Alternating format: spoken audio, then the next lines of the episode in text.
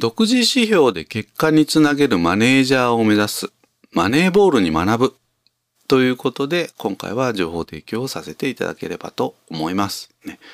このマネーボールですね、皆様ご存知でしょうか？ね、もうすでにですね、えー、書籍として出版をされていたりとかですね、あと映画にもなりましたので、えー、見たよという方ね、えー、いらっしゃるかと思うんですけれども、これがですね、やはり組織におけるまあ、目標設定の非常にこうヒントになりますのでね、まあ、今回はちょっとそういった内容を引用しながらですね、えー、皆様と一緒に考えていければなというふうに思います。ちなみにこのマネーボールという書籍映画なんですけれども、まあ、実話をもとにしておりますということですね。えー、メジャーリーグのオークランドアスレチックスのゼネラルマネージャーであるビリー・ビーンさんという方が、まあ、主人公の、まあ、お話なんですね。ちなみに映画ではですね、えー、ブラッド・ピットが、あまあ、そのビリー・ビーンさん役ということで、まあ、主演をしておりました。ね。で、えー、何よりもですね、ポイント、このポイントはですね、えー、スカウトの勘に頼らない、まあ、布陣の決め方をするということなんですね。ですからまあ科学的なこう指標を採用することによって、えー、まあ野球のチームのまあ布陣を決めていくということなんですね。まあマネーボールというこの大タイトルからですね、えー、ちょっとこうイメージが湧くかもしれないんですけども、やはり野球というのはですね、まあやっぱりお金でえー、年俸の高い選手をこう取ってきてですねそういった人たちでこう布陣をすることによって、まあ、強いチームを作っていくと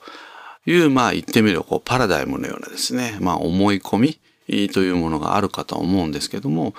決して、えー、お金がそんなにない球団であってもですね、えー、科学的な指標を採用することによって、えー、常にこう優勝争いに、まあ、入れるチームが作れるんだというようなことをまあ証明をしたということなんですね。ちなみにこのマネーボールの著者であるマイケル・ルイスさんというのはですね、まあ、行動経済学の本も書いているジャーナリストの方ですので、あの他の本もですね、こう読んでいただくと非常にこう参考になる内容が多々ありますのでね、えー、ぜひお勧めをしたいなと思います。で、このマネーボールの中で描かれている科学的な指標というのが何かというとですね、平均出塁率なんですね。要は、塁に出ないとですね、点数が取れませんのでね、えー、平均出塁率というのをここではまあ指標として用いているということです。ですから、まあヒット、ホームラン、まあこういったものはもちろんなんですけども、塁に出ればいいわけですから、まあフォアボールとかですね、あるいはデッドボール、まあこういったものでも当然 OK ということなんですね。一方で、えー、私が非常にこう面白いなと思ったのはですね、まあ、これ優先順位付けですね。まあ、いろんな指標があるわけです。この優先順位をこうつけているわけですから、あ守備についてはですね、えー、目をつぶるということなんですね。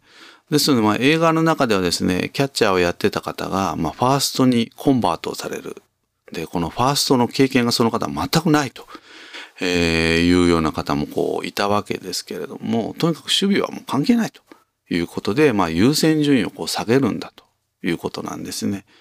あの、組織の中で目標設定をするときにですね、この優先順位というのが得てして曖昧になりがちですね。えー、目標設定はするんだけれども実はそこに掲げられてないものもなんか優先順位が高かったりと、えー、いうことで結局何が優先順位高いのかわからないというような状況もありがちなんですけどもね、まあ、こういったところは非常に参考になるなということですね。あれもこれもではなく集中をしたということです。で、まあ結果的にですね、えー、アスレチックスはま優勝を争えるまチームにまなるわけですけれども、まあ、こういったところからですね私たち組織に属する人間がま学べることというふうにこう考えるならばですねやはりこの企業においてもですねこの目標設定時の指標ですねこれがま本当に今のままで良いのか、まあ、毎年毎年同じような指標が上がってるんだけども、本当にこれでみんなやる気になってるんだろうか？あるいは結果を出しているんだろうか？というふうに問うてみる。ということは非常にこれ価値があるということかなというふうに思います。ですので、やっぱり、原点に戻って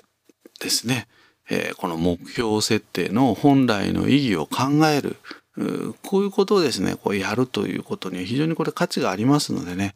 ぜひ改めて考えてみていただいてはいかがかなというふうに思います。以上、